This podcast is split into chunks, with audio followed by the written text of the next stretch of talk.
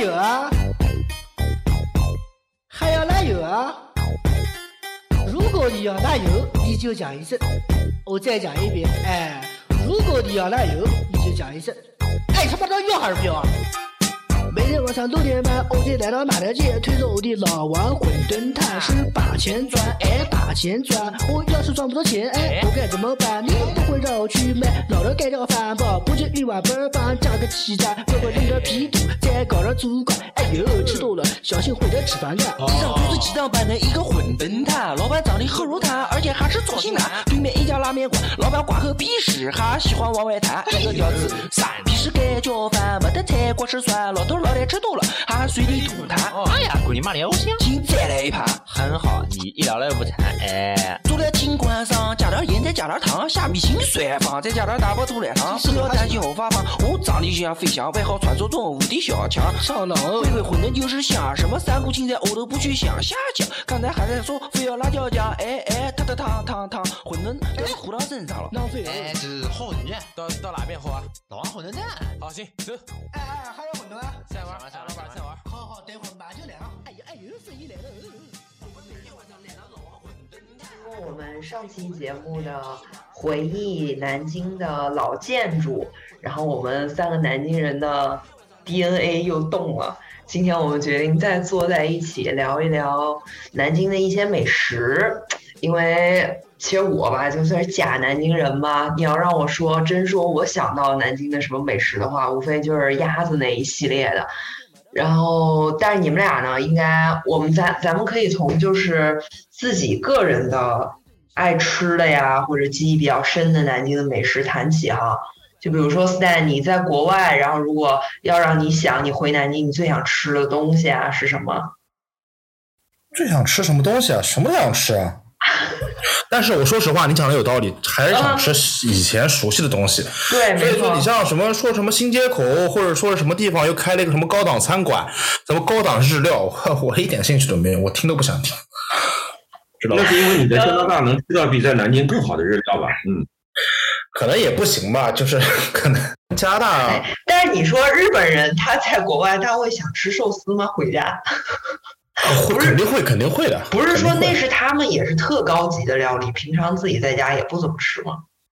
对，但是日本人都吃过的，不至于说是一辈子也吃不起的东西。哦，那倒是。因为我我我嗯倒是去过日本，但是呢，我跟那个呃研究日本啊，或者是那种日本生活很多很长时间人不能我就是呃，只是去旅游过一次，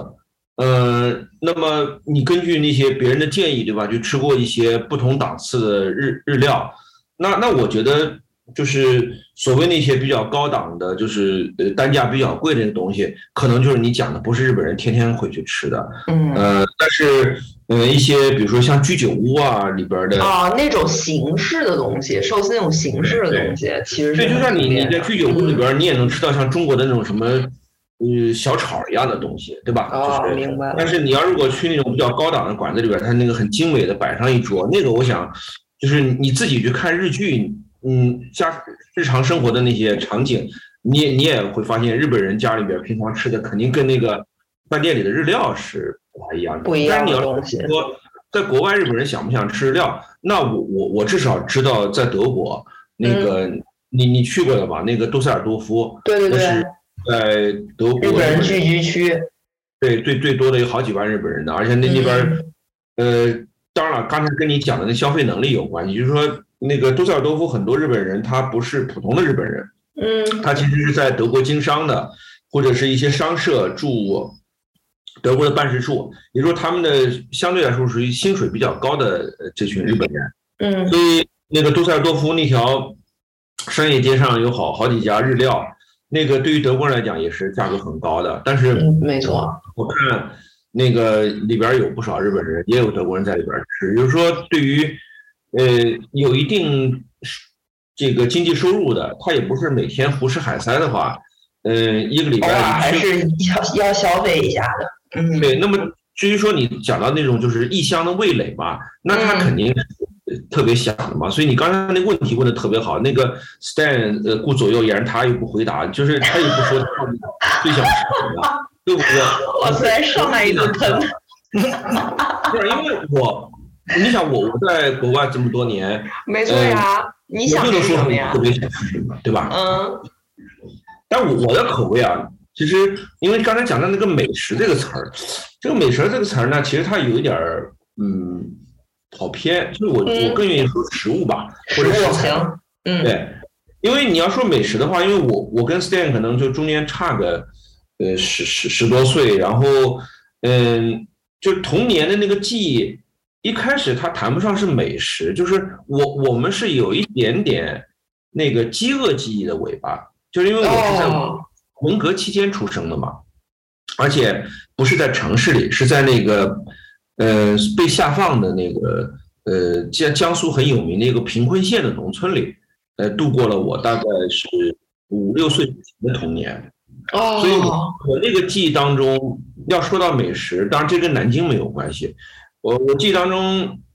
可能因为你你也知道，童年的记忆其实无论是呃视觉上的，还是听觉上的，还是说呃味觉上的，其实它童年的记忆不是那么真切，可能对，是开滤镜的，对对，呃，还有一个就是说，呃更早的那个记忆的话，可能呃只有片段性的。呃，我印象中第一次对吃某一个东西有点记忆，应该是那个咸鸭蛋。哦，嗯，是咸鸭蛋，是因为我估计呢是呃一家人在一起喝粥啊或者是什么之类的，然后呃外公外婆就拿了一个咸鸭蛋出来，然后给孩子吃的那种方法你肯定知道嘛，就是用筷子就是里边儿这个捞捞一点儿出来，然后放在孩子嘴巴里边儿。嗯，那个是我可能童年最初的一个觉得好吃的记忆，就是那那口咸鸭蛋。嗯啊，然后除此之外，嗯，就是谈不上美食的记忆了，就是食品的记忆。就是我，因为我在那个苏北呃农村长大，他们那个地方呢是产红薯啊。因为大家嗯说起这个红薯、白薯，这个全国各地叫法不一样，而且指的东西也不一样。对，我们那个就是我们江苏地区大家都知道的红薯，就是山芋。啊，对，那个东西呢，就是在呃苏北那个地区呢，它首先它的盐碱地，呃嗯种很多庄稼它就不行，但种那个山芋好像它特特别的土质，种那个特别好，嗯，呃产量也比较稳定。呃，因为这个跟德国的那个土豆道理一样，就是说它是一种比较呃耐，就是哦，懂你意思啊，对怎么着都种出来，对，种能种出来，然后呢也比较能够抵御恶劣天气，所以呢，嗯、这个东西呢，它可以就是作为一种食物直接给人吃啊。同时呢，它如果说当人们饲料，对人们的生活富足之后呢，它又可以当饲料。关键就还有一点就是，苏苏北可能 Stan 知道吗？在我们江苏省那个白酒，呃，主要的产地是苏北。苏北我我我们小的时候呢，有有所谓三沟一河的说法。嗯啊，三沟就是高沟、汤沟、双沟，嗯河就是洋河。洋河今天就大概大家比较能听说的就是洋河嘛，对吧？嗯然后跟洋河后来那个，嗯、搞了一些这个品牌的开发，什么梦之蓝、天之蓝什么之类的。那么其区，中呢，就是我们今天很少听见了。呃，嗯据说呢，其中这三个沟当中有这么一两个沟呢，后来他改了个名儿，就改的比较洋气了。否则这沟听上去呢，好像有点儿土，啊，为什么说这个？对，为什么说这个？就是说，在苏北地区酿酒一个很重要的原料就是呃红薯。红薯，OK，对，因为我为什么对这个记忆特别深刻呢？因为大家知道那个呃，现在一些名酒它也都是用谷物做的嘛，对，酿的酒，比如说像五粮液，就五种呃号称是五就是不同的谷物做的，对吧？嗯嗯嗯，有有些地方，比如像台湾什么高粱酒，它是用高粱，主要是用高，粱的。米酒还有什么的，对，嗯，这个土豆这个东西呢，呃，和山芋，它因为淀粉含量很高，所以它其实本身是什么呢？它是可以，嗯、做酒精的一个很重要的原料。啊，嗯，因为它最后可以做出就是嗯纯度很高的这个呃酒精出来。嗯，那么呃，所以我我因为我父亲学化学的，我曾经就在他的那个大学的化学课本里，呃，看到那个有很多运算题，呃，因为他们当时大学五十年代嘛，那时候学的是那个苏联的教材，实际上苏联教材有的就是我看我哦，那肯定有教怎么酿伏特加吧？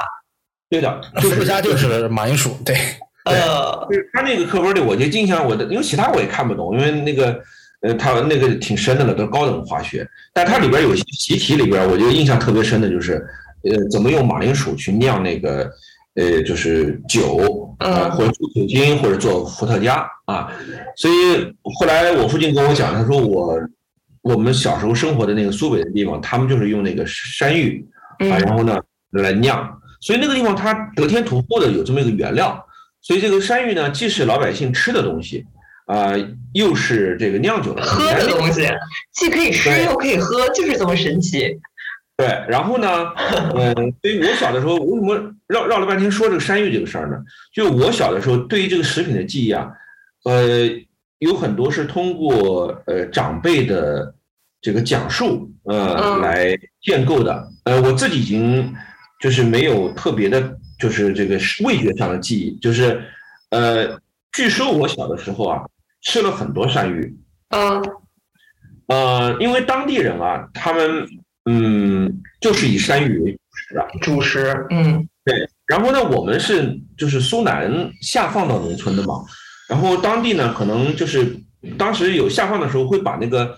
户户籍制度嘛，对吧？嗯就当时有一种就是你你可以把南京的那个食品的定量，因为计划经济时代每个人有一个食品的定量嘛，嗯你可以把这个定量带到那个你下放的地方，然后下放地方哦呢按照那个定量给你发放大米。那个当地人他的定量就不是以大米，尤其是农民，他他没有那个嘛，就是只有城市人才有有户口的人才有嗯，才有这个每个月多少定量大米，农村人是没有这个定量，农村人就是交完公粮，剩下的就是自己的，对吧？哎，嗯所以这里有一个很大的差别，什么呢？就是我们家是每个月有定量的大米的，嗯，那么当地人呢就很羡慕我们有大米吃，所以呢，他们有的时候呢会用，他们是对当当地人来讲，那个大米就很金贵，他们也不可能是。呃，我们也不可能把家里所有的大米都换成那个山芋，因为自己也吃不惯那个东西。但是当地你你下放到当地以后，你要你要跟周围的邻居啊，包括搞搞关系，搞好关系。大米成了硬通货了，对对，大大米外交，大米外交，当地人对当他们提出一些请求又不是那么过分的时候呢，你必须得满足。所以，呃甚至有的人他会提出，比如说我用几斤山芋和你换你一斤大米，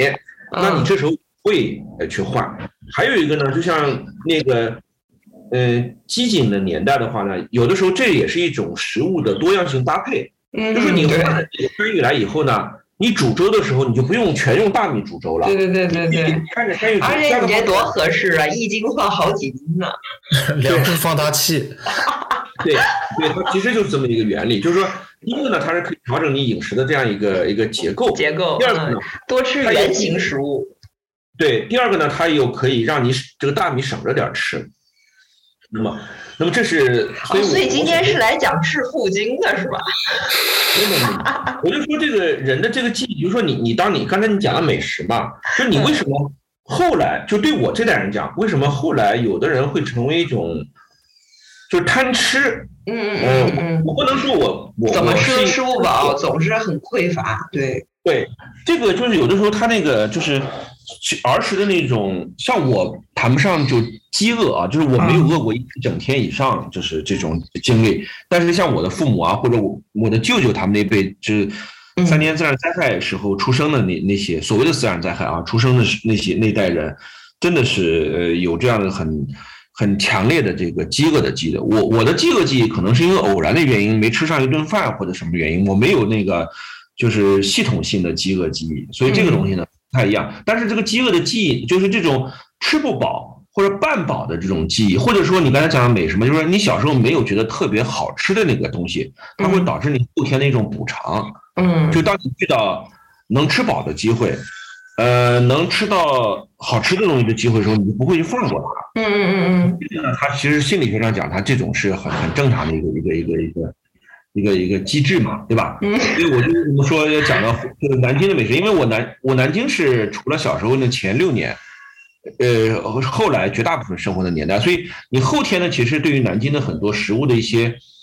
呃好感、记忆等等等等，其实跟之前的那个匮乏有相当大的关系。所以就是我从头捋嘛，啊，所以我就想，就是从那个那口觉得特别好吃的咸鸭蛋开始。为什么觉得好吃咸鸭？就是想必那时候除了那个咸鸭蛋之外，可能没有更好吃的东西。嗯，对，啊，就可能咸鸭蛋已经是一桌上就是特别美食。我记得那咸鸭蛋很很有意思，就是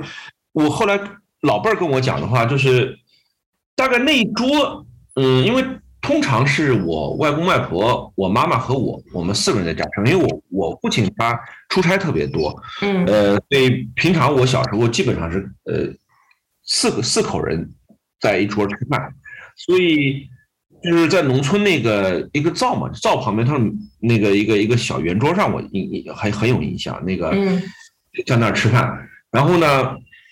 就这四个人应该是这一顿就这一个咸鸭蛋，四个人分着吃的。嗯。我估计呢，可能因为孩子嘛，可能老老人比较心疼的话，就是那那个蛋黄多给你吃。多吃点儿。嗯，然后可能又怕孩子咸，可能那蛋白可能吃的少吧，大概可能其他呃呃外公外婆包包括我妈妈他们在分那咸鸭蛋的那个其他的部分啊，嗯所以大概就是那个那个东西。然后桌上可能比较多的就是萝卜干儿，因为当地也产萝卜，当地嗯萝卜干儿，苏北的萝卜干儿也很有名，因为那个东西你知道吧，萝卜干儿是比较下饭。对，就是后来我到了南京来以后，就是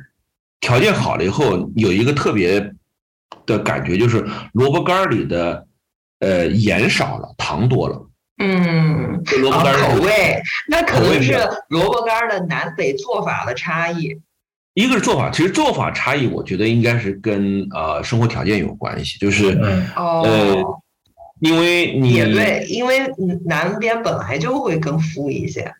还有一个就是咸就下饭嘛，因为嗯甜不下饭，所以就是从那个嗯，就相对比较贫困的地区，呃，盐的摄入量比较大，嗯。嗯，其实跟嗯经济条件有关系，因为嗯盐多的菜可以让你多吃点儿呃米嗯饭，多吃点儿主食，少吃点儿菜，嗯。就是呃，你像那个，嗯，我们印象中那个川菜嘛，就是以辣为主，对吧？嗯，这个我们以后可以再说。就是这个川菜当中有一个呃有一个分支，嗯，你可能叫知道叫盐帮菜，对对对，自贡的。对，自贡的盐帮菜嗯那个菜呢，就是比普通的川菜更咸。嗯，因为它本来就那个产盐那儿。对的嗯中国中国著名文学家郭敬明的家乡。它那个自贡呢，因为它本身产盐嘛，嗯，对，井盐，它所以它作为产地来讲的话呢，那个东西也是比较便宜的一种一种原料嘛。那么，呃，还有一个很重要的原因就是，呃，劳动的人他那个出汗多，所以他补盐也要补的比较多，这个是从生理来讲。但第三个就从那个呃，就是角度来讲，就是盐吃多了就比较下饭，然后这样的话呢，你也不用多少菜，所以盐帮菜它就是呃比较这种又咸又鲜，然后呢一个一点儿菜就可以把一碗一整整米饭给它吃下去，这个其实也是一种经济条件比较呃就是呃底层的人他更喜欢盐帮菜，所以后来我们就了解到，比如说那种高档川菜里边儿有好多其实没什么辣的，甚至有嗯对玩糖的川菜其实是。对，这个呢是我们以前聊过的，就是这个嗯。糖糖是传统川菜的一个很重要的原料，这个跟那个明末时候的那个张献忠，呃有关系，因为四川原来是中国很大的一个产产糖的一个一个省份，后来张献忠去了以后呢，把当地的那个农业生态给破坏，他除了杀人以外，也破坏农业生产结构，呃所以后来四川就成为糖比较缺乏的地区，哦，后来川菜当中这个糖。对，只能搞辣了。这个这个辣呢，是后来跟美洲大美洲大发现之后，那个辣椒传到中国来以后，嗯后来它四川成为它很重要的一个一个产区，所以这个是是后来的一个发展。但是这个高档川菜当中，它其实有一些是来自于老川菜的一种一种传嗯承。嗯嗯，是。最有名的那个什么清水开水嘛白菜，开水白菜，对对开水白菜那个菜，其实就是那种。然后四川那边其实还有一种菜，就是那种叫做，呃，哎呀，那个我一下想不起来，就是那个叫会呃，就是那个叫叫官官家菜，好像是，啊，就是它那个菜呢，就是其实跟那个当地的食材没关系，就是嗯它很多是用什么呢？就是用像呃类似于呃这个海里面的海参啊，呃腌干的这些呃原料，嗯。呃来做的菜，因为这些官员呢，他中国古代的这个官员是要异地做官的，嗯嗯那么其实那种官员，他有的时候到一个地方以后，他可能用的是他原来自己的习惯的厨子，嗯，所以就是它形成了那个呃，不光是川菜，很多地方的所谓的那个官家菜，其实就是到任的官员他带上自己的饮食习惯做的一个，相当于是哦叫官府菜，对，官府菜就，是那个自己家里边的这么一套菜系，和当地既有关联，然后呢，它又有区别。嗯。啊，所以它这个今天的川菜当中，其实那种官府菜啊，然后这种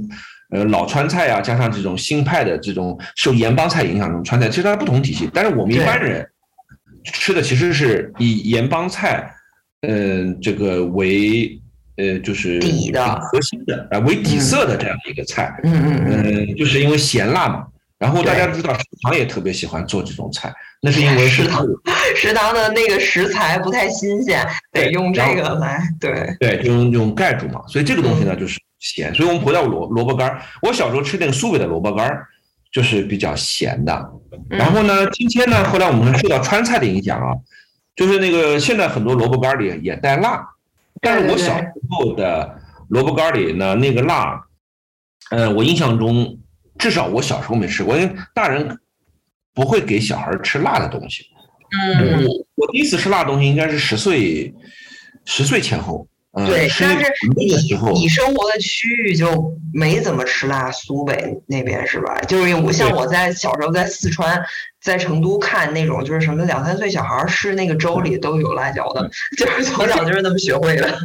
那这样就说那个呃，我生活的是在那个盐城地区嘛，嗯。就，是小时候，你那个地方是不怎么吃辣，但是徐州吃辣，哦，就徐州菜里哦，对对对对对对，嗯，这个但是盐城，所以就是我们现在讲的这个，就江苏这个什么散装嘛，其实这个散装不仅仅是一个呃什么心态上的一个东西，它其实确实跟呃地域文化它的那个多样性差别比较大。嗯差别比较大。就徐州那边的话，因为大家知道围绕徐州呃前段时间出了一些热点事件，对吧？那么嗯，不大谈不谈，家都都喜欢说这个东西。那其实呢，就是我们有时候就是呃用一种呃开玩笑的甩锅方式，你可以说那个徐州它是鲁南，啊、不是苏北，哦，就是因为在地域文化来讲的话，就是徐州它其实对，三很长一段时间它是其实属于跟山东有关系，它的嗯方言也跟山东有关系。嗯。所以就是从甩锅角度来讲的话呢，就是它那种比如说呃家庭文化对吧，呃婚恋文化等等等等，其实它更多的受到呃山东鲁南的整个的大的氛围有关系。就是这个苏北其实呃从饮呃我们不说文化了，就是我们就单就饮食，其实它也有很很很大的多样性。因为我我我生活的那个地方呢，它离那个黄海比较近，嗯所以呃我们小的时候呢是吃不起海鲜的，因为海鲜不是一般人能吃得起。嗯，即使在海边也是吗？即便在海边，其实鲜的海物也很少，嗯很多是哦腌制的。因为那个年代交通不发达，然后这个物流不发达的鲜情况下，什么的，嗯对它保鲜很难，所以那个苏北的所谓的海鲜，它是腌制的海鲜比较多。其实这也有点像浙江，浙江它原来很多东西也是靠腌，嗯对吧只不过它那个腌的不太一样。浙江有很多东西它是腌了以后呢，它是卤在那个什么酱里、水里，对吧？嗯所以我们那种什么醉醉的那种腌法。哦，对对但是对，字它那个是，对对，然后但是苏北的那个它基本上是晒干的那种。嗯嗯嗯因为我小的时候就是唯一的那个海鲜的记忆啊，就是苏北的海鲜记忆，就是两个东西，一个是小乌贼，嗯它是那个晒干了以后，然后呢，呃，一般是汆汤吃啊，还有一个就是呃虾，呃，就是我们今天叫开阳嘛，但其实就是干的海虾。但是呢，我们今天那个开阳其实是晒得很干很干以后，它就缩小了。对，那个在那个我们苏北那边呢，它其实一一开始刚刚晒的时候啊，就是你晒的不是特别干的时候，它那个虾子还挺大的，包括是什么呢？就是壳也不脱，嗯，上面还有虾头。当然，它就是虾中的 feederweiser，就是刚刚搞了一段时间就捞起来了。对海米还有对一种呢，更高档一点的，就是呃，就是我们今天不是吃对虾嘛？对虾都是海里捕捞了以后，冰冻了以后，我们今天是就是你你那个化冻之后，那个海虾你看到是青虾对吧？就是那个呃，但是我们小时候它一定是晒干的，然后而且是用盐，就是加了盐以后晒干了以后，那种就是一个腌了以后的对虾，那个东西就是穿汤吃特别好，就是如果你用。呃，你用那个啊，对你你用那个叫什么？比如说小时候你嗯呃，其实没有什么特别好的食材嘛，就是冬瓜。啊啊啊啊！对对对，冬瓜海米汤。对，哎对，你们现在用海米吗？我们那时候就用虾虾的那个那个那个大虾，那是比较家里边条件比较好的。如果家里条件比较差的呢，他们当时就是做的时候，他把它那个虾头给就是取下来，虾头单卖，虾身儿另外再嗯再去卖。因为我小的时候没见过虾身子，只见过虾头。啊，就是买虾头干什么呢？就是放在一个纱布，对，放在一个纱布，就跟那个清水白菜、开水白菜做法一样，只不过人家那是鸡茸，对吧？它我们这个是虾虾头。嗯，但是虾头你也知道，你因为那个对虾里它是有个黄嘛那个东西，对吧？对，没错，虾油、虾膏。对，虾油这个东西，对，所以那嗯个用那个纱布扎了口以后，放在里边吊汤，其实那个汤也特别特别鲜，就特别好。对。所以那个就是我小时候的一个关于苏北的一个一个记忆，但那个东西不是每天都能吃得到的，就那个是可能逢年过节，嗯，而且是当地人他们有这个这个这个东西，呃，所以我我我的童年记呢就是比较怪，就是因为 Stan 不是也要等会儿也要讲那个就回民那个东西嘛，因为我外公外婆是回民，所以我小的时候很多食物记忆其实跟回民家里的饮食结构有关系，可能不见得能代表就是比如说呃非回民的普通的汉族的这个呃南京人的那个吃菜的方式。对，因为我我我刚才就是讲了，对吧？前面那个呢，嗯你到时候如果根据情况，你可以减嘛，因为这个跟南京关系不是特别大，主要是一个算是它前史嘛，对吧？啊，嗯对，所以就就把这个讲完嘛。反正就是小的时候呢，刚才不是讲了嘛，就和当地人交换，这是一种；还有一个呢比较有意思，就是呃，孩子啊，嗯，他可能在就是我们讲的味觉上，他有的时候可能一种直觉吧，就是嗯，就是隔锅饭香，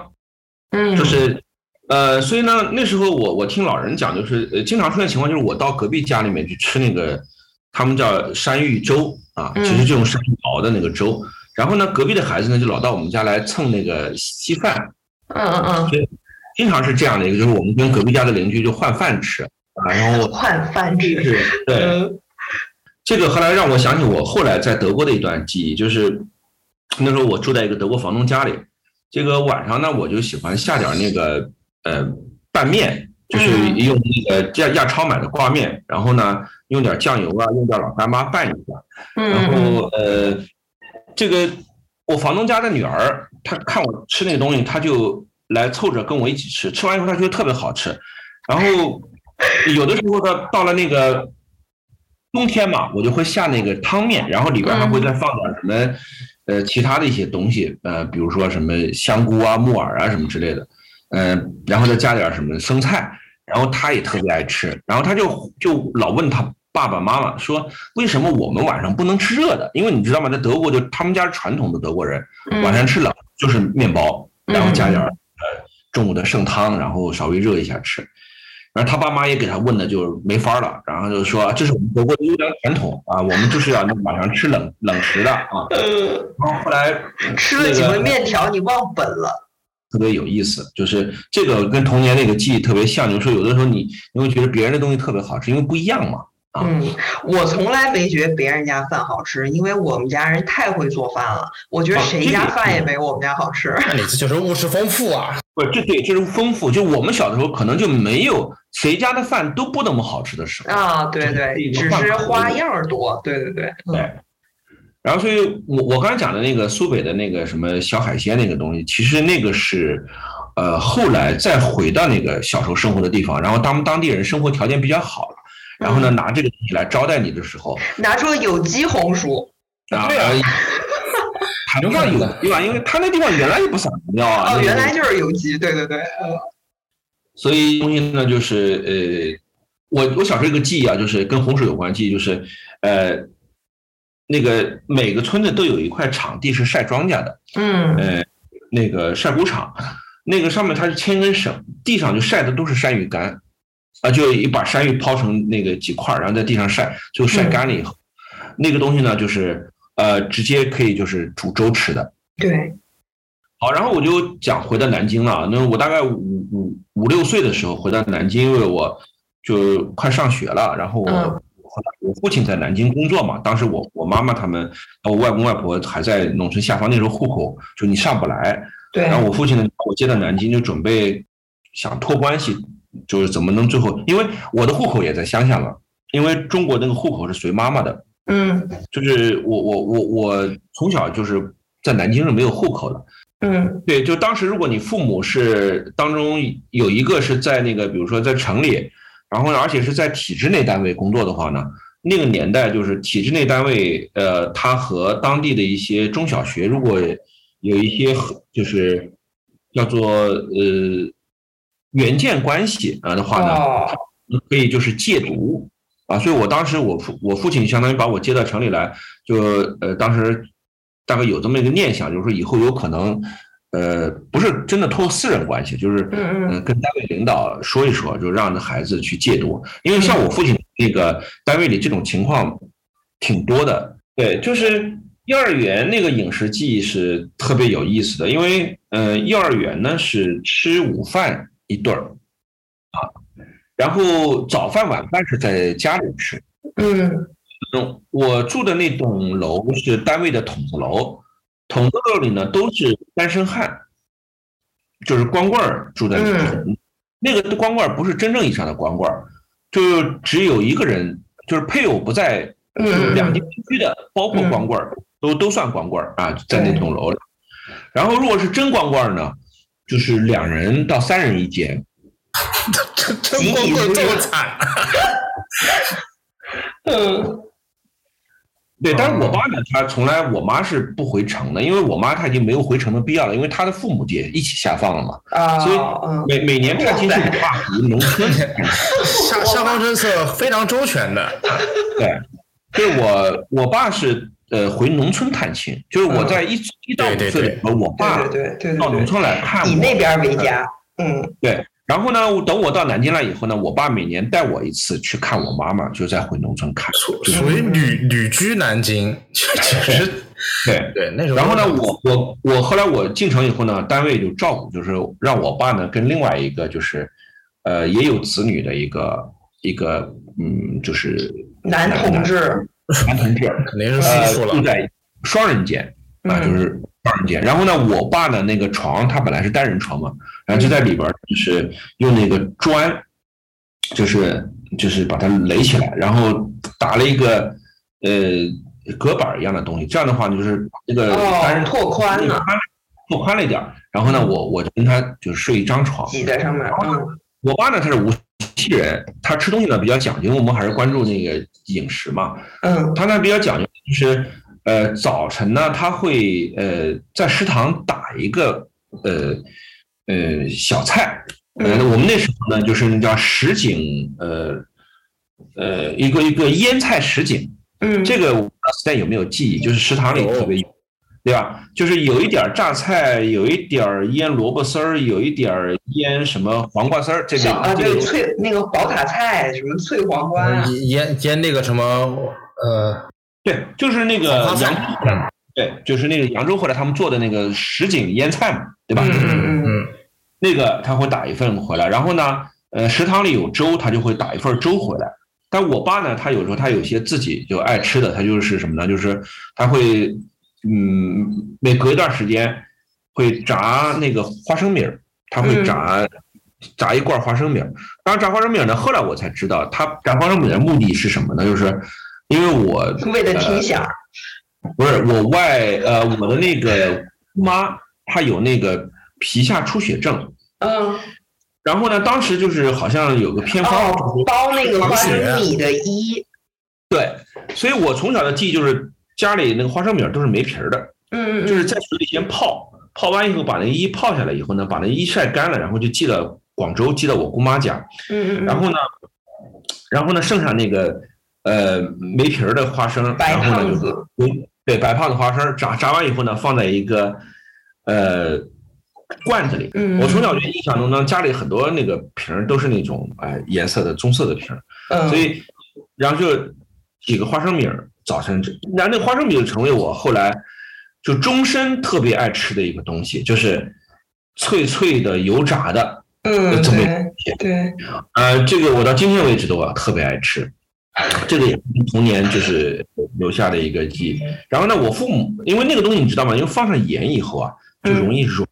因为盐那个在我们这个南方地区，所以那个从小我们的花生米没有盐的，就是、就是油炸之后很酥脆的一个花生米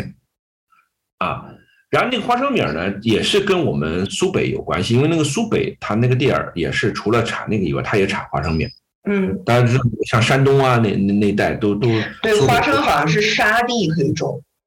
对。然后呢，只不过呢，山东花生米个头更大一点，我们那边花生米呢个头稍微小一点，嗯嗯所以那个花生米呢，我们我小时候这是第二个的美食的记忆啊，就是特特别好。第三个呢，就跟我那个上幼儿园有关系了，因为嗯，就上了幼儿园，我才知道啊，哎，那个幼儿园里东西比家里的东西好吃。对，幼儿园总是有一些狠菜是家里没有的，呃，这个呢是有两个原因，就呃，就还是我们小时候计划经济年代。计划经济年代呢，普通的职工啊，他如果收入比较低的话，家里呃呃，如果人口啊或者其他原因就造成他比较紧巴的话呢，嗯那家里也没有特别好吃的东西，因为买不起，对吧？嗯然后呢，这个反倒呢，在体制内单位啊，就是国企啊、机关单位，如果你单位还有预算比较充足的话呢，他那个职工子弟幼儿园，他单位是会有补贴的，嗯，就是就按照人头有一个孩子补贴多少钱一个月，这样的话，他保证就是这种体制单单位的这种呃附属的这些设施，STEM 嗯。可能也有这种印象，比如说一个那时候一个大的国企，对吧？在于这个，就像你你 STEM 讲的，比如说你肉联厂啊什么之类的那种那种厂，它那个这个子弟学校的条件也好，食堂的条件也好，澡堂的条件也好，什么都好。全套的，对，小时候就觉得医院对诊所什么都好，所以那个就是其实是一种隐形福利嘛。嗯所以我那时候上了幼儿园，就是幼儿园里的很多菜是家里吃不到的。这两个原因，第一个就是幼儿园它补贴比较充足，它反而油水比家里的多菜多对，啊，能吃到什么肉丝啊、肉片儿啊，呃这些东西。然后呢，还有一个就是有些菜就是大锅煮好吃，啊，对，大锅饭香，啊、你红烧肉啊这些菜，你肯定是大锅里那个红烧肉，我它炖时间长，对吧？啊，等等等等。所以我第当时小三个小时候，我小时候一直觉得是就是这种子弟学校里面吃的好是什么原因啊？是因为领导干部的孩子也在子也在里弟学校，就是那个厂里面，你别管你官多大多牛逼，你不可能上私立学校的，你的孩子还是上子弟学校，嗯嗯对啊，对 对吧？你别管你跟工人的距离有多大，你们俩孩子在一个一个班上，因为这个这个食堂这东西呢，它没法三六九等，因为不能说领导家的孩子去吃好的，呃，不是领导家的孩子，他那食堂他至少表面上做出这个官兵一致的那种那种感觉。嗯所以呢，我们那时候就是呃，第三个就是我觉得就是美食记忆，就是所谓的美食记忆，就是幼儿园幼园儿园里的饭，嗯有有几个印象特别深刻的菜，比如说那个呃排骨汤。嗯排骨汤这个菜呢，也是一个在大锅里烧的，熬了比比在家里的那个要好吃的东西啊。对，呃，然后呢，还有一个记忆呢，谈不上美食，但是这个特别的记忆，就是猪肝。嗯因为我我从小跟不是回民嘛，其实你从小没吃过猪肉，你知道吧？然后到了幼儿园，哦，它不分这个嘛。好在就是说在你们家还是挺严格遵守这个饮食的，因为我但我但是我父亲是呃不是回民嘛，我妈妈是回民，所以等到南京了以后呢，你无论是单位的食堂，还是说那个呃幼儿园的食堂，还是平常你跟我跟我爸他们一起吃饭，就没那么就就不太不是按照回民的那个规矩来这吃了嘛，嗯，所以你也不可能给你开小灶所以我我小时候那个为什么想着猪肝呢？猪肝这东西你知道吗？那个它是一种比较便宜的，当时来讲就是有营养的东西，因为猪肝是补血的嘛，对原，来挺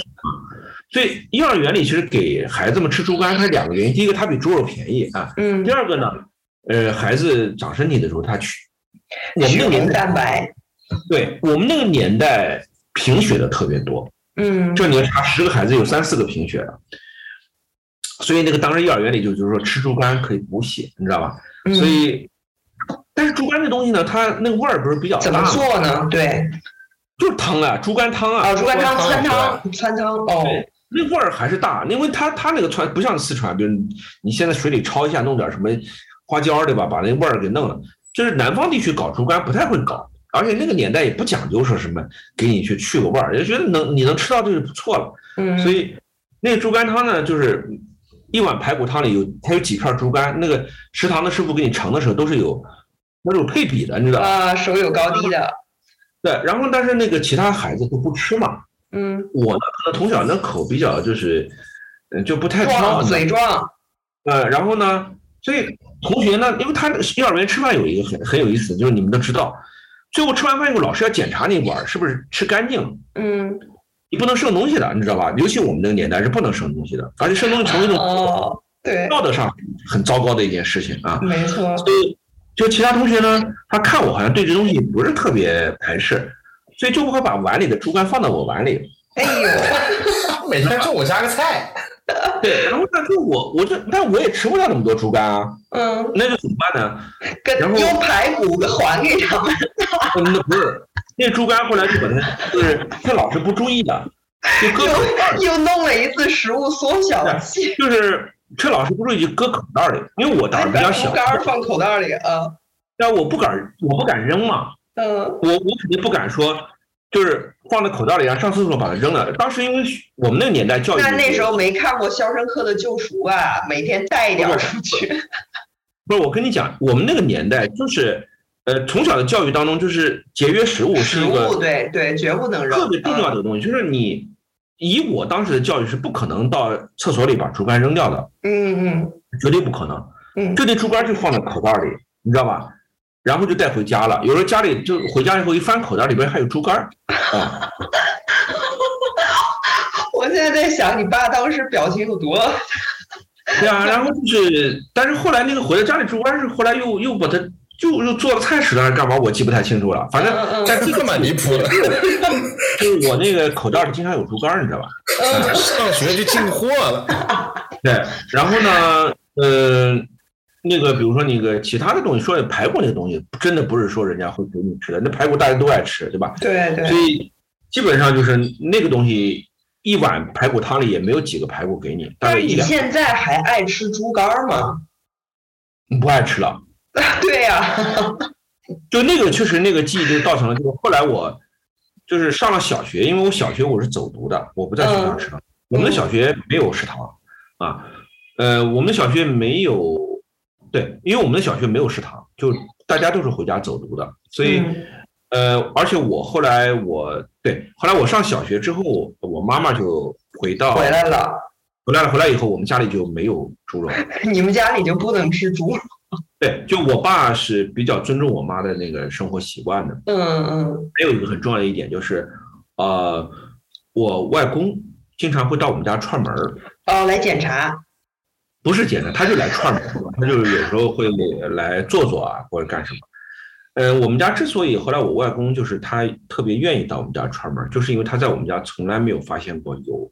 嗯，有每次检查都合格不。净净的东西啊。嗯所以呃，但是我我有我家里有，比如说我有姨妈，他们也是嫁给那个汉民了嘛，对吧？嗯嗯呃呃，我外公比如如果去一两次，发现比如阳台上晒了香肠啊，香肠啊，嗯或者家里冰箱里有有那个东西以后，他一般我外公一般这样的情况，去一两次他就不去就不上门了。嗯过去你要知道，就老老老派的回民，他是根本就不上门，不管你家里有没有，他都不会去汉汉人家。家。嗯嗯嗯为什么呢？因为你上了门，别人给你沏个茶，那你这个茶杯就是不敬的嘛。嗯因为你你这茶杯，他招待你的茶杯，肯定说不定就是昨天招待过一个汉人，那个呃汉人，对对对他吃过猪肉，对吧？这个这个对对东西，他的对对对，他心里就是不除疑嘛。嗯。所以我外公之所以我从小我就呃记忆当中我我跟外婆特别亲，就是有的时候我外公甚至就是我我爸出差了，我外公外婆会到我们家来住，然后跟我们生活，然后我我爸回来了，他们再回去，就嗯。这种记忆特别多，就是因为他知道我们家永远是没有这猪肉的。嗯所以我爸他这个呃，就是嘴馋了，他想吃猪肉的话，他有两个方式嘛。第一个在单位食堂，他可以去吃点猪肉；第二个呢，就是说他呃，比如说周末了，他自己到外边的那个餐馆里，比如他去点点个什么炒肉啊，嗯或者开开荤，还有一个他出差，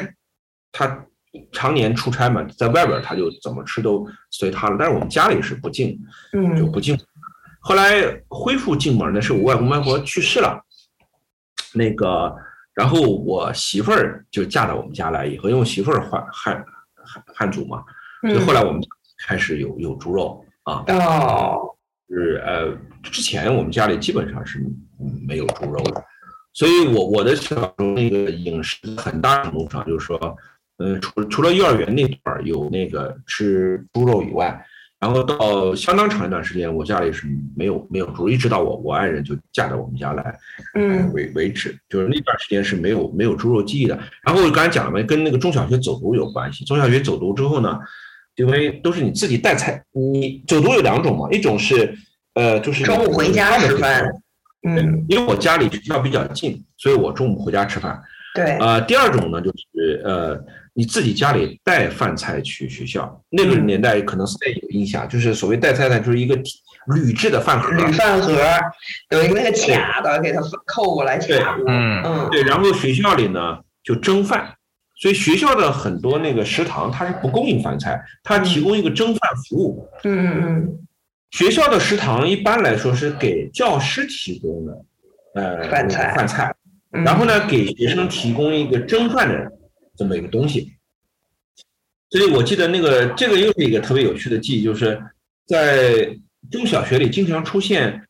嗯、偷菜偷饭的情况。对对对，就是你你你去早了，然后你把别人的饭跟现在盒打开，这个拿错拿错外卖其实是一样的，对，就是那时候有的有有的是恶作剧式的，比如说他因为饭盒上其实你知道吗，都是蘸着字的，就是用那个、用东西蘸出一个字儿来，嗯，嗯、哦，就是就是用就是划的，叫划的刻的，对吧？一个是刻，一个叫赞，就是从那个手工呃就是工匠上来讲，那个字叫赞，赞就是用呃用尖的呃像一种工具，一点一点敲出一个花纹儿。哦，这叫淡色工艺嘛，嗯嗯嗯，就是家里就是对，跟纹身一样道理，就是蘸出一个名字，其实不会搞错的，因为上面都蘸蘸了名字的。嗯啊，就是有有的人他贪吃的或者恶作剧，他会看了别人不注意，人把别人饭盒盖打开看看有什么，如果有香肠就自己拿两片儿，然后就知道了这样。那有的有的他干脆把人都拿了以后，这早上家里带的香肠，他说怎么就没有了？嗯，还有点香肠卤在那个饭上，但香肠没了，这种情况也经常。呃，然后呢，呃，就这种，就学校里经常听他们在讲这种各种各样的东西，这个我经历很少，因为我是自己回家吃饭的啊，嗯嗯。嗯，所以但是我们家呢，有的时候会，就是后来生活条件好点了吧，也就是嗯，食物放开以后，后来，嗯、比如像我我外外公他特做的一手好的干切牛肉，嗯，像我有的时候，他虽然我回家吃饭，但我会带一点干切牛肉到学校分给，就给同学们，让他们自己蒸饭的时候可以去吃啊，这个就是有的。哇塞，你家人好好啊，那不是那个年代，就是因为也也是因为条件好一点了嘛，就是嗯你你上中学了，就是你在我们小的时候是舍不得给别人吃，不是小气，是真的确实没有，确实没有，对，嗯真没有你，你你就会觉得自己吃都很困难，你不会有那么太大公司。所以我们这代人呢，有一些生活习惯上比较抠门儿的地方，嗯，是跟小时候的记忆有关系。我我跟我老婆聊天儿，我会发现我们我我我跟他有有在某些地方有点抠门儿，这个其实跟小时候记忆有关系。嗯，就有时候比较节省，就是舍不得。什么吃东对，西变成了一种生活方式，对，就是你家里会准备有一些先把剩菜剩饭吃完了再那个，然后家里有时候水果也是的，嗯就是比如这两天不是家里吃那个，就家里人家给寄的那个荔枝嘛，嗯荔枝呢，他们讲究的人都说荔枝有个谐音叫梨枝，嗯就是就是它一摘下来就得吃，就是你放多天了以后哦梨枝得吃嘛。嗯对，但是呢，我们家里就不一样，我们家里不是前两天人家给我们寄了个荔枝过来，我老婆就说先不吃荔枝，先把家里剩的那俩水果吃完了再吃。嗯，就是他那种习惯就跟小时候有关系，他他不是按照说哦荔枝这东西不能放，你得赶紧把它吃完了，从那个嗯营养或者从变质的角度来讲，赶紧把它吃完了不啊，嗯，都它有一个先来后到的顺序啊，对，这个就是你小时候养成的这个习惯有关系啊，这是我讲食堂的美食记忆。嗯家里现在刚才讲了，就是家里真没有，就在我上幼儿园那阶段，我就觉得是什么呢？就是中午那顿在幼儿园里吃的那顿是最好的。大概我嗯父亲也知道你在幼儿园吃的那顿是最好的，所以他早餐晚餐不会随便了让你吃。嗯因为我估计我父亲中午在他们单位食堂吃的也是他觉得那天就是吃的最好好的。嗯就晚上我记得，因为我父亲是无锡人嘛，晚上可能还是粥为主，嗯，就不是白米饭，就是粥，然后从食堂里打一个菜，哎，大概这是晚饭。呃，早饭就是食堂里打个粥，然后一点嗯咸菜，然后加点花生米。咸菜什锦，对，然后到了小学以后呢，我父亲就开始给我，呃，就是因为我中午回来吃饭嘛，就得一天三顿，他得做菜。但是呢，我印象中啊，他可能中午会，因为他上班嘛，也来，因为我到家他也刚到家，对，他也没给我做什么菜。我估计呢，很，我印象中应该是打了菜带回来的。带回来居你上。次说了，然后然后你们还一起听书，对，然后呢，可能还有一个菜是他头天晚上做的那个菜，比如说类似于呃一个嗯硬菜吧，就是它嗯，我懂懂懂，对对对，现在我也会这么弄，嗯，对剩一点儿到第二天吃，但是这个硬菜一般都是以这个红烧为主的菜，对对对，因为它能放得住嘛，就是味儿比较重，红烧为主的菜。那个年代没有冰箱，肯定就是呃不是在夏天，应该是在秋冬季节，嗯它能隔夜的啊，然后就是第二天把它吃掉，就这么一个东西。呃，然后我小时候一个很就是一个就谈不上美食吧，就是一个特别一个记忆，就是说一顿饭就是一个点缀性的一个一个好东西，就是荷包蛋。嗯代就是计划经济年代，呃，就是鸡蛋也是定量供应的。到后来呢，嗯，Stan 应该知道，就后来可以换粮票了，知道吧？就那个计划经济后期那个粮票，好像食物开始丰富以后，粮票其实，嗯，不那么管用之后呢，就很多人用粮票去换鸡蛋，所以就会造成了家里这个鸡蛋作为一个荤菜，是一个可以储存比较多一点，嗯呃的这么一个东西，而且呢，可以稍微奢侈的多吃点的这么一个一个东西。嗯，所以到了比如午饭的时候，比如说要改善一下的话，就是油炸两个荷包蛋，嗯嗯，就是添个菜啊，就是这个就很好了啊。所以我我小时候就是这个记忆蛮蛮蛮深的。然后真正讲到回到南京的什么本地的美食，就是什么盐水鸭这些东西。盐水鸭是什么？盐水鸭是我小时候，呃，不是每个周末，可能隔两三个周末，呃，自己家会买一次，嗯，或者家里来了客人，啊、就是会去接客的，嗯待客的，就是大家一定知道，南京人他不叫买盐水鸭，叫蘸跟蘸。赶鸭子，蘸鸭子，对，而且那个今天很多外地人吃盐水鸭，他不知道，他就吃那个盐水鸭。嗯。嗯，真正你在街上那个盐水鸭是盐，为什么要盐水？因为它这个盐水是一起给你的，是泡在炉里的。嗯，呃，你自己带个碗，那个年代没有塑塑料袋儿，那时候你自己捧个碗，锅或者碗，嗯对，然后去打一个锅。我们那种没有锅，为什么？贵呀、啊，这是个金贵的菜，就是你就可能是碗，不可能是锅。嗯，买不起那么多，那个是大概四分之一个小鸭子，四分之一个，然后呢，呃，连汤带带卤的啊，给你带回来，然后呢，这个招待客人。所以南京呢，这个盐水鸭是个特别好的东西，就是什么呢？就是它是一种具有强烈符号呃性的这么一个一个东西，仪式感的东西。就是什么呢？客人来了，只要有这个鸭子，那他就作为客人的这样一个身身份体现就出来了被确定。嗯啊，就被确定了。他不会计较你有没有别的菜，就这个桌上你来了啊，等一会儿我上街蘸个鸭子给你，嗯，然后成席了，这就这个就就可以了，嗯不要不需要有别的菜，如果有别的菜更好。就是就是主人以这个方式，他表示了对客人的尊敬，客人有了这个菜就知道他被当做客人对待了。嗯。然后呢，小孩子特别高兴，就是那可以改善一下伙食，啊，就是这么一个一个一个东西。啊。所以我讲的够多了，我想下面听听那个 Stan 啊，就是这个幼年的一个 一个三急死我，啊，没有没有没有，没有，我我刚才讲的什么呢？就是啊，叫家常记忆，有家常记忆，就是说我还没有讲到到外面去吃啊，就是就是说家里面可以上桌的东西，印象特别深的几个啊，啊，这个话题真的有好多可讲了呀！天哪，对对对，你你对，那行，我们下面就听听 Stan 就家里，我们那个到外边吃，你看聊了这么多，还没讲在外边吃的事儿啊，就是先讲家里，从小家我还是讲外面吃吧，就是我我我家里面都行，啊、因为你多讲点南京的吃的吧。对对对对对，我讲点就是在南京本地就是外面吃的东西，就我们家传统就是老字号，首先对吧？嗯，什么意思啊？南京有些老字号啊，啊就首先呃，我我我我我奶奶家是这个城南的啊，嗯就是夫子庙一带的，那就是南京饮食核心啊，对吧？嗯，夫子庙，没错。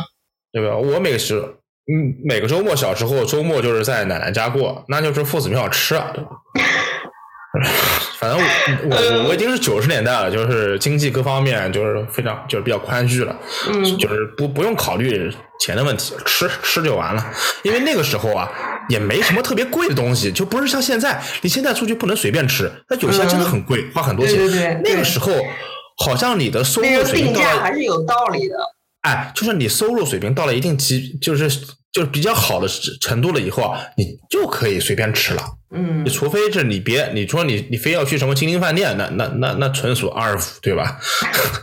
对，你就正常去什么夫子庙里面吃吃小吃，那不可能存在钱的问题的。嗯那么夫子庙呢，就是那几位啊，对吧？什么瞻园啊，什么什么永和园啊，对吧？这蒋蒋有基，对不对？啊，然后包括那个夫子庙那边也靠那个七家湾，对不对？嗯，对，平市街，这个我知道啊。嗯啊，这些都是小时候经常吃的啊。呃，像盐水鸭、烤鸭这个东西，好像只要只要想吃就能吃，就不用考虑，不用想，呃，纯纯粹属于想不想吃，就已经吃到有时候哎不想吃鸭子了，就已经这么狂了，已经。对，对，因为那个时候的确九十年代这这这经济大不一样了。我我知道，就是之前的话，肯定是你说想那东西不可能的啊。就特别是我爸就特别爱吃，我就觉得他跟他小时候吃的不不咋地有关系。嗯他就是这个经济富裕了以后，他总是想着吃，为什么？因为小时候肯定有很多遗憾啊，对吧？很多东西小时候没吃到啊，或者说嗯吃不起啊，现在好了哇，可以随便吃了。那还不得吃货，对不对？嗯，那个什么小笼包，对吧？小时候都肯定是兄弟几个点一份，一人可能只能吃一个，那甚至吃半个，对吧？那有钱的不得吃一笼？啊，吃哎那你说这个南京这个小笼包，那个什么鸡鸣寺啊，不是对，那叫鸡鸡汁汤包是吧？啊，那汤包是汤包，汤包是没褶的，小笼包是有褶的。哦，那小那个南京那个叫鸡鸣汤包，鸡鸣汤包，鸡鸣汤包啊，鸡鸡鸣汤包其实最早是在哪里呢？我不知道 Stan 知不知道，就是最早是在五楼富品商场里面有一个小的呃店，它叫鸡鸣汤包，是从那里起家的。后来我不知道是不是因为呃这个经过了一些改制啊，包括有一些的投资啊，它现在鸡鸣汤包成为一个品牌了。但最早其实鸡鸣汤包店就在位于今天紫峰的那个地方，原来的这个鼓楼副食品商店下面有一个鸡鸣汤包，那是我从小知道。为什么我讲知道而没有讲吃呢？是因为我讲我小的时候那个因为后来我妈他们来了，就是这个习惯一下子就回到这个回民的习惯了，所以我经常过鸡鸣汤包店而不入。但是我知道是猪肉馅儿的，对，哦，对鸡鸣汤包是猪肉馅的汤包，OK。汤包都是猪肉馅儿的。对哦，OK。哎，你讲到这个食物的这个变迁啊，就很有意思。你讲到鸡鸣汤包，就是汤包都是猪肉馅儿，对吧？小笼包。但是后来呢，南京这个有一些回民餐馆嗯，开始做牛牛肉包，对，嗯汤包。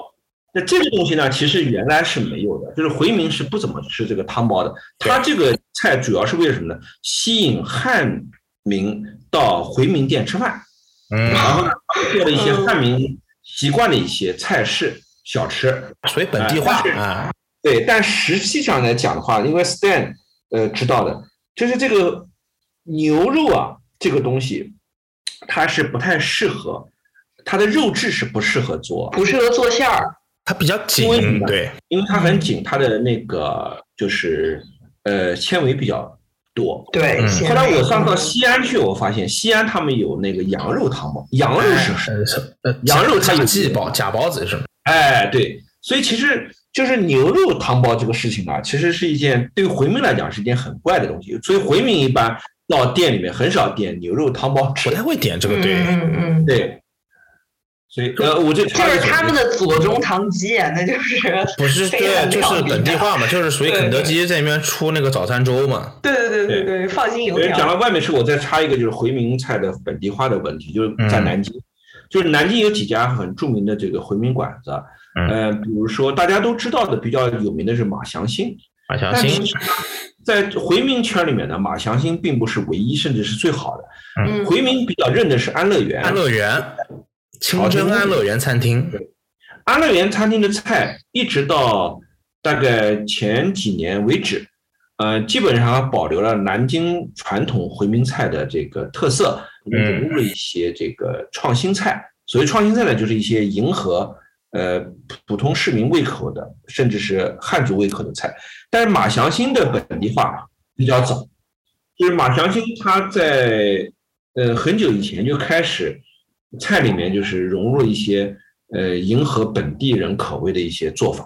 嗯尤其是到了近两年，就是你到马桥去吃饭，有很多菜啊，就是外面呃汉族餐馆就大家习以为常有的。都会有的菜。它所不同的地方就是，因为它毕竟是回民餐馆嘛，就是嗯呃不会用原料改变了。原原料它上面嗯它是有严格限制的，啊，呃，用油，比如说它一定会用素油，对吧？嗯嗯当然了，呃，刚才那个 Stan 讲到那个，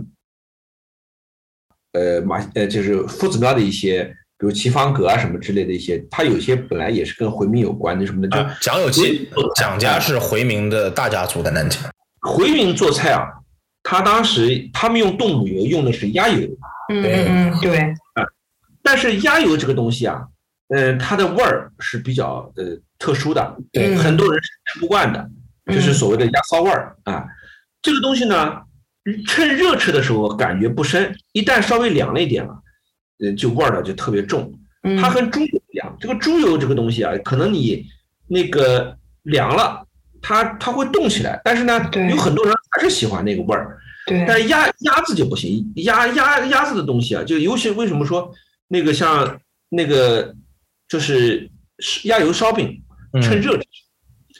冷了吃以后那个鸭骚味儿就特别重。嗯但是呢，你要去马祥兴啊，它有很多菜连鸭油都不用的。但是你要去安乐园呢，你会发现它很它还会用一些鸭油做的一些菜，就是老朋友的做法。嗯，古早做法。对，好，这里我们再把这个讲话时间交给 Stan 啊。对对，其实其实你从那个民国民国典籍或者是民国这个文人的小笔记里面，你可以看得出来，马祥兴早就盛名在外了，安乐园一直是在回民圈子里的。嗯，对的就就比如说呢，最最有名的这马祥兴的牌匾，对吧？是鱼油韧体的。哎，这个马祥兴，呃，在这个中国这个无产阶级革命史上，还有什么浓墨重彩的一笔呢？对吧？就是这个呃，周恩来总理到南京来，这个住在梅园谈判的时候呢，这个张张之忠将军嗯请这个周恩来到这个马祥兴，现在是张自。忠是吧？刚刚说的是张献忠，这俩人我老搞不清。哎，这这能是一回事吗？这 差的也太远了。这 不能呀，这肯定不能。那又怎么样呢？呃，对啊，就是他请周恩来去这嗯个呃马祥兴吃了一顿，这个去磋商啊，然后就会发现民国的这些名人们啊特别喜欢去马祥兴，马祥兴很很多人都写到嗯啊，包括那个呃叫什么傅什么呢？嗯，哎，人名儿吗？对，就是特别胖的一个，特别爱吃。嗯，好，哦，我知道是以前那个傅斯年吧，傅斯年，对对傅对对对斯年，嗯嗯，对对对对，傅斯年，傅斯年有两句两件事，一个是爱吃，第二个是喜欢养猫。对，这就属于古早肥宅，知道吗？就是对你你讲到这个民国，这个其实也是南京饮食史上很重要的一个一个转变，嗯就是呃，当民国定都南京之后啊，因为呃，一旦变成首都以后，四方来的人就越来越多，啥了？嗯呃，这个政要，因为他是高官嘛，他们的呃消费需求就比较高，嗯所以呢嗯，他们会一些呃这个比较高端的啊、一些餐饮。那么呃，因为无论是公务应酬啊，还是私下宴请，对吧？可能都需要这个、这方面的这个呃相应的餐馆。所以这个马祥兴啊，最早它其实是中华门外这个雨花台附近的一个小馆子。嗯但是其实随着民国，他后来到城里面开了一家店，然后呢，由于他就是这个店就处于鼓楼嘛，就是当时在民国来讲是核心区，呃，因为上次我们聊到南京建筑的时候，一呃这个颐和路啊，呃宁海路啊，它正好是在这个南京的这个新的公馆区，公馆区，鼓楼是那个就是当时教会嘛，就是那个金陵大学，对吧？嗯对它的地理，它选址呢，呃，正好选对了，选选择了一个就是相对来说比较高端的一个一个一个生活区。那嗯么这些人的消费能力高了以后呢，其实促生了马祥兴餐馆把自己的这个档次提升。哦，有可能是跟这个区位有关系的，我对对对倒没想到对，，所以提升嗯了之后呢，哎，这些高官呢更更远了，它是一个就是相辅相成的关系。是的那么，讲到马祥兴，除了对这民国的高官来讲的话，还有嗯就是原来的这个就是金陵大学，包括嗯南京大学的一些文人中央大学的一些文人，因为他们当时的工资也很高嘛，是的，所以嗯他们也喜欢到这种呃这种餐馆里面来吃饭。所以像呃当时就是刚才讲的 Stan 讲的这些什么民国的这些，嗯你能看到很多，比如在马祥兴吃那个所谓什么四大名菜嘛，四大名菜说给我听。对，松鼠桂鱼、美人干，对嗯，我想想看啊，马祥这烧麦嘛，还有一个烧麦，哦哦，一什么鸭油烧麦，对嗯，还有一个我记不太清楚了啊、有一次我外公过生日，我四样都点了啊。嗯 但其实那个美人干不是干，它是是胰子，就是呃胰胰胰脏不是干嗯哦对对哦，还有个虾，还有个虾，凤尾虾，凤尾虾对凤尾虾对，这听起来都不太像南京菜。呃对，其实你讲的一点不错，它其实不是那不是南京菜，它是什么呢？它是一个高端的呃就是做法，就是它，为了提为了让这个东西价格能上去，因为你、嗯。你想，它要那么多鸭子才能凑一盘美人干，对吧？然后这些虾仁这些东西，它也不是一个典型的回民菜，对，其实不用猪油，不用猪肉，要烧出个高档的回民菜出来，所以它其实用的食材其实是一个不非典型回民食材，因为这里面没有对吧？啊，对。也没有羊我跟你，说，它就是民国时期的那个属于这个补替个，对。不替 补替个喊烂，懂吧？对对对，它它就是民民国的那个 Golden Ramsay，你知道吧？嗯所所以说，为什么是这些人喜欢去？有档次啊，它不是一个普通餐馆那么简单的事情。米其林你想三星，对呀、你你想想看，主这名字起的凤尾虾、美人干，那时候老百姓能怎么吃的饭嘛？这大概就是什么什什么东西炒什么东西，就这么直白。而且他店本来就叫马。祥兴，他是马祥兴开的呀。哎，对呀、是马马就是就是典型的回民姓嘛，回民姓嘛我知道，Mohammed 对啊对，所以它就是一个主厨餐厅。啊，对对呀，对呀，但是其实是跟那个全聚德一个道理嘛。他原来也不过就是一个做鸭子的店，嗯后来他这个达官贵人就是把他捧上去以后，他就就越来这个北北烤鸭好像就变成一个很高端的一个东西了。嗯，是的呀对，就跟那很多那个饭庄也好，包括做衣服的店也好，那个像北京什么瑞福祥，不就是一个裁缝店嘛，对吧？然后后来只不过变成这个用什么丝啊、用绸啊什么之类，就把它对，它跟很多这种高端的东西，它起起点其实本身就是一个普通的东西啊。嗯所以讲到这里的话，一个马祥兴，还有呢，就是刚才我们讲的民国为什么这些政要，呃，就很重要呢？就是因为这些政要来自全国各地，它就催生了在南京后来有了一些，就是跟今天北京你可以吃到特别好的湖南菜，特别吃到好的四川菜一样。嗯南京的，比如说它老的有老广东，就是一个粤菜馆。嗯呃，四川酒家就是个川菜馆，这个屈原酒家，屈原酒家已经没有了。屈原酒家今天所在的位置，应该就在今天的那个江宁织造府的那个那个应该碑亭巷那个位置。我我我我小的时候还有，他们家就是个湖南菜，嗯。那个当时因为九九中对面，对九中对面那个斜对面那个地方，就是过去民国的时候有很多湖南人是当官的，很多，嗯、国民政府有很多湖南的湖南籍的这些这些高官，所以嗯。这些餐馆里面，湖南湖南餐馆就这个屈原酒家也很有名。我小的时候，呃，我还赶上了一个尾子，就是呃手里能挣两个钱吃得起的时候，吃到了几个就是这个屈原酒家的当红的菜，嗯。到后来就没有了，就这家餐馆都没有了，就一再也没有恢复起来，就挺可惜的一件事情。但马祥兴呢留住了，老广东好像今天也也好像也看不到了，就四川酒家还在，就这是南京几家就是民国时候就是呃特别火的就网红的这个高端的餐馆啊，嗯这个也是一个民国的一个一个一个特殊的这个，虽然很短啊，就这样一个一个风云际会，造成了南京曾经有过几家特别有名的，就是这种外地的饮食为主的餐馆啊。嗯对这个呃，南京还有什么有名的这个民国餐馆啊？就是中山路上有一家叫福昌饭店，对，这家还有，对的，这家还有福昌饭店呢，就是三十年代开门的。福昌饭店可能是中国少有的，就是比较早期的自营的啊，它不是外国人开的，它是中国人开的。它做什么呢？做法餐的。哦福昌饭店开门当天很红火，它的里面的大厨一水全是法国人。哎呦然后这个福昌饭店到现在，我我现在我后来没有进去过了，但我小时候有印象的，它里面有那种就是欧洲那种老电梯，嗯笼子电梯嗯嗯嗯，啊。然后就你是在那儿学的用刀叉吗？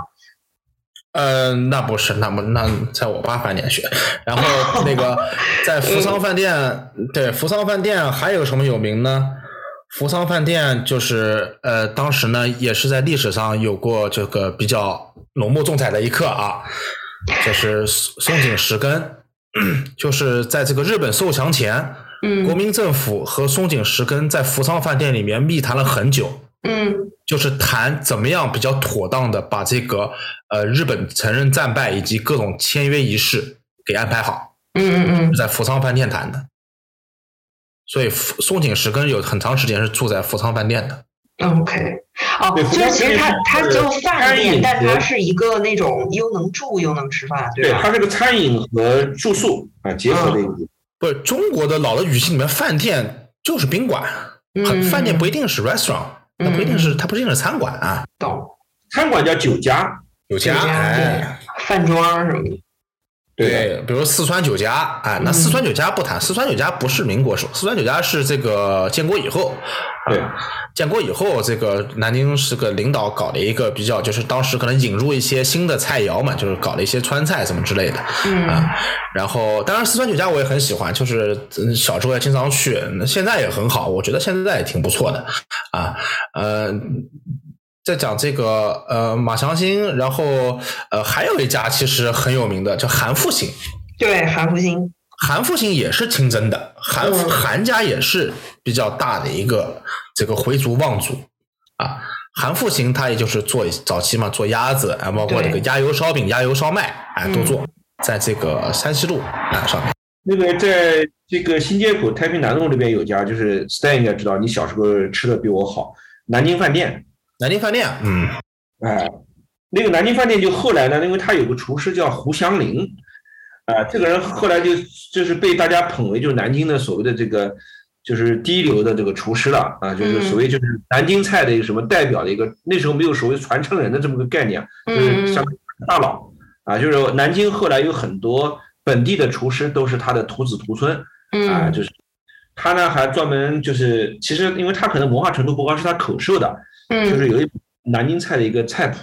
啊，就是胡畅林挂名主编。这是你刚刚说的那本菜谱吗？对，就是那个叫学术价值不高。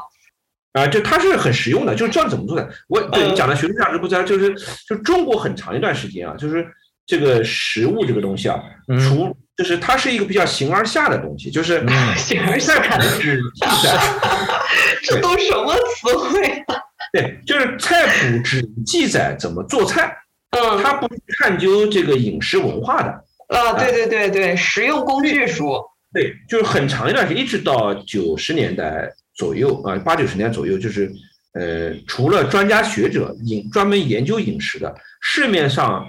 公开出版的普大众普及的跟菜有关系的饮食有关，基本上就是只教你怎么做菜的菜谱，嗯嗯没有跟你传播饮食文化的这文化的个。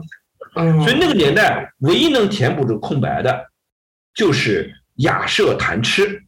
就是梁实秋。嗯。公众普通读者能见到谈吃的文章，就是梁实秋那对。那个散文集，还有后来有呢，就陆文夫写了一部小说叫《美食家》，哎，嗯。那么再有呢，就是后来改革开放之后，这个被重新被考古挖掘出来的一个作家叫汪曾祺，他写的，哎，因为老汪呢，他自己会做菜，，嗯，啊，他他自己对。还关键他自己会做菜，这个所以他讲这个饮食的时候啊，呃是非常就是呃能够讲到点子上的。就是嗯我小时候关于美食的书籍或者文章，主要是这几个人启蒙的。啊，一本菜谱，再加上几个文人啊写的这东西。到了后来二十年代之后呢，随着大家生活条件好了，大家对这个饮食要知其然，要知所以然之后呢，才开始有越来越多的就谈饮食的这些书籍嗯呃出现了。所以现在你看那个书店里面有很多谈饮食的，对有专家学者，也有文人，也有普通吃货。就刚才讲的探究型的，但是很多人还是停留在什么呢？就是一个直觉层面。比如说我这个菜怎么好吃，我当时这个味就跟我们今天聊天这个层面，大家就呃，当时留下多深刻的印象。但是呢，就谈到那种技术上面啊，嗯，技甚至包括不是技术流的，嗯，对，就是包括历史，呃，考就是据，呃人人类学嗯意义上研究饮食的。呃，我当早期的一本书就是我记得是叫王仁香嘛，啊，这个人当时后来也好像当过那个凤凰卫视的什么那个这个主笔，反正我记记不太清楚了。他最早出了一个《中华饮食文化》这本书，嗯后来呢，呃，也有类似他一些学者就开始从这个历史学、呃人类学的角度去研究。但是呢，最近最火的啊一本中华食蜡史是不是？嗯，不是的，其实是这本书还在后面，就是英国的一个人类学家叫福霞，他最近写了几本书啊，就是一个一本书叫，嗯，这个呃，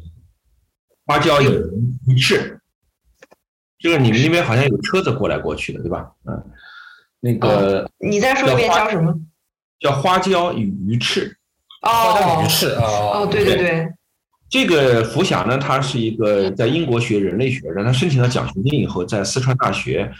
这个读人类学。他本来想做那个民中国少数民族研究的，嗯但是呢，他在四川那个成功的环境下面，慢慢人就懒散。呃，这个 少数民属啊，对，然后呢，对，然后就经常在校园外面吃东西。嗯，这个本身你因为那个小宋，你知道你在四川长大的，这个四川本身的当地那个文化，呃，以及当时八九十年代时候外国人他们投入那个奖学金的那个购买力非常强的，所以对他来讲，去尝试当地的一些吃的，甚至比较更好吃的东西，他机会很多。然后呢，他当时最早的属于一批，呃，想深入了解之后呢，他后来就在四川当地拜师学艺。还进过那个四川的这个厨艺学校，专门学川菜，这是可以啊，这人。对，然后呢，关键呢，他是有人类学家，呃，学术的这个底子是嗯的，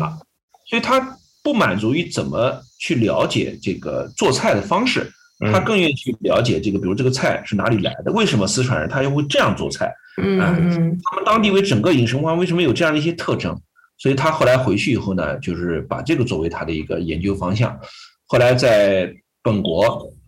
就陆陆续出版了呃好几本谈中国饮食的书。嗯关键他还在英国开了一家就是以中餐呃为主题的这样一个餐馆。呃，所以他既呃做菜，然后呢有研究。但是这个书其实出了。呃，最早出的一本书，其实距今已经十几二十年了。嗯为什么最近一段时间就是才火呢？就是跟那个陈小青他拍的那个《舌尖上中国舌尖，嗯舌尖这本这个东西一下子就使得这个大家不再羞于谈吃了，因为过去你就是，呃，你要是老喜欢在谈的话，吃吃货，呃，嗯还是比较嗯新的词，就我们小时候叫馋，就这东西你你老老在别人讲好吃，这这是一件在道德上面比较 low 的一件事情。哎呦，嗯，像我们小的时候就是啊，你你嘴馋对吧？你就对对，嗯嗯，你不好好想着学习，就老想着吃，对吧？啊，这是我老婆经常批评我女儿的一句话。就因为在我们这代人，就是上代人当中，就是你去谈吃，这是其实是一件就是不太光彩的事情。嗯，你应该，嗯更多的把精力呃投身于这个学习，然后长大以后投身呃社会主义生产建设当中去，嗯不应该去谈这个东西。不应该搞消费，所以其实就是舌尖，它是为这个饮食合法化起到了非常关键的一个推动力。嗯就所以说后来就大家都很乐于谈吃，甚至是这个，嗯，后来有吃播啊什么等等等等，这个对吧？新媒体出现等等等等，跟舌尖这个有很大的关系。所以这个东西出现之后呢，才催生了他以在舌尖之前就已经出版的书的，就是翻火，翻译成翻成中文啊。嗯然后一下子，然后他最第一本出的是跟是呃就是川菜有关的一本书，这本书就是从是一本什么呢？就个体记忆加上人类学呃考古的一本，就是可读性哎这书不错，改天瞧瞧，嗯，然后后来呢，就又翻译了就是川菜，嗯，然后最近翻译了一本的是就是中国南方菜啊，嗯。就江南这个水乡的这个菜，所以连续就是这三本都翻译出来了。呃，当然了，这个它的传播力肯定是不如那个《舌尖》这样的一个影视作品，但是呢，就是喜喜欢吃，但是呢又喜欢有点探究的，就爱读书的人呢，也就在在他们当中，这个福霞不是一个陌生的名字。嗯所以这个呢就很有意思，就是我讲的，就是说这个菜谱这个东西啊，最早它是实用性很强，但是福霞它这本儿后面这两本书其实也有菜谱的性质，就是它那本川菜里面，它会告诉你宫保鸡丁怎么做，啊它比我们中国的菜谱好多了。啊就啊，就是它是定量的，它不哦，是一个少许，少许片刻，嗯嗯，这样的一些模糊的东西，它是完全定量的。就是你按照我曾经按照他的菜谱做了一次宫保鸡丁，嗯呃，还有宫保虾球，比我以之前看我们菜谱做的那个要靠谱的多。就时间上、火候上，它会有非常精确的描述。嗯呃，就是呃，而且它那个呢，还有一些就是什么呢？就是呃，我们过去小时候看菜谱，你没法做什么呢？就是它里面的食材要求太高嗯啊，什么也，动不动就是什么鸡汤、高汤，你不可能为烧这个菜去去熬鸡汤啊。对对对，没错，我我我我我刚想说的，嗯，等等等会儿来批判一下《舌尖上中国》，这是为什么是烂烂烂片啊？哎，你可以啊，对对你可以给你时间去批判。我把最后一句话讲完，就是说，这个老外写的这本呃教你做菜的这个书，其实它呃比较符合现在普通人家里面可以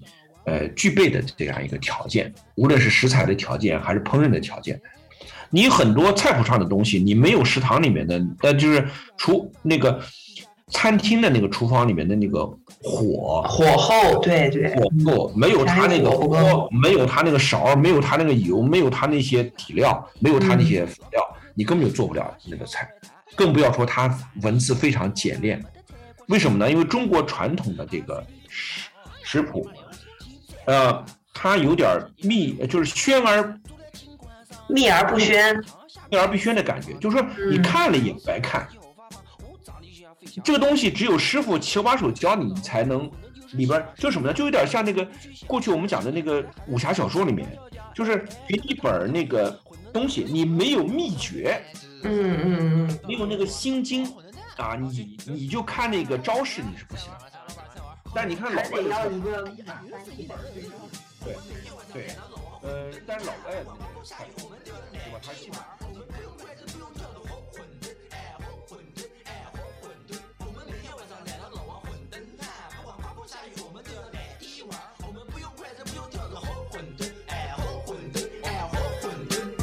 这块牛逼，你看你今年穿的真土，全程上下十元店自助，二楼九九街头小巷补一补，火馄饨哎，你真没得说，为了火馄饨还特意买衣服，哎呦说一块钱两样半副，没得事，进去花钱足够，让你真奇怪，老头儿爬老台，上就裤点儿慢节奏，鸭子买的比鸡快。乖乖，一个漂亮拍戏嘛。哎，哪块哪块？哎呦，漂亮，小孩儿你真得。很好，朋友你不帅，你一点儿不意外，你喝完馄饨居然还叫外卖，这种你长得像烧麦。哎，我跟你讲哦，上次有一道题目让我写吊菜，想了半天呢，我还是事后摘了个发呆，所以我就去问漂亮的女老师了。老师温柔的讲哦，你这个都不会做啊？那我就说嘞，哎，你教我做哎，你教我做哎，请你教我做哎。去你的吧！你们老有你是老惨。我们每天晚上来到老王馄饨摊，不管刮风下雨，我们都要来一碗。我们不用筷子，不用挑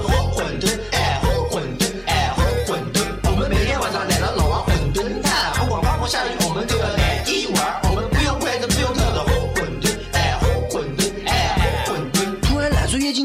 下来一群大盖帽，快跑快跑，八大名刀，一群土匪哦，跑不快的政治大去烧，想想赶快逃逃逃逃逃个掉！哎呀，喝多了，连个馄饨都喝不了哎。我马上就喊法制现场过来报道。我左边做猛匪，我右边对老赵，老子的后台还是十八频道。滚你妈！生意不做了，老子跟你们去一场设计馄饨摊，大家一起去吃羊肉串，哪个狗日今天不吃羊面加羊蛋？吃完以后大家一起去乱。等于说今天晚上不哈馄饨摊，我们大家一整走，哎十打百判路人甲说阿九乱啊。然后路人乙就说嘞哎你妈。等于说你老妈不烦你老婆不管很好。大乱还是小乱？我跟你讲朋友我们先大乱后小乱开到天亮早死完我们每天晚上来到老王馄饨摊不管刮风下雨我们都要来一碗我们不用筷子不用勺子红馄饨哎红馄饨哎红馄饨我们每天晚上来到老王馄饨摊不管刮风下雨我们都要来